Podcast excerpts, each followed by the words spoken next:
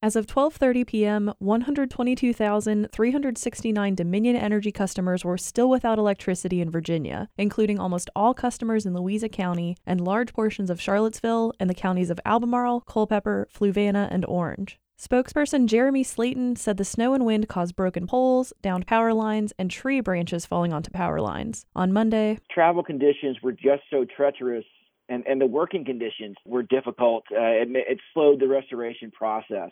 But you know, today uh, the sun's out. It's going to be a little bit warmer. Winds are going to be a little bit calmer. We're bringing in some crews from from other states to help with our restoration efforts. He said they don't have a set time estimate for repairing the hardest hit regions, but customers should prepare for being without power for multiple days. This is actually one of our five worst winter storms in our history. In our Dominion Energy Virginia service territory, it's one of the top five. At some point during the storm, we had nearly 390,000 customers losing power. And according to Appalachian Power's outage map, as of 12:30 p.m., 17,234 customers were without power in Virginia, with a large concentration in Albemarle County and other significant outages in Lynchburg and the counties of Amherst, Nelson, Bedford, and Franklin. For WMRA News, I'm Randi B. Hagi.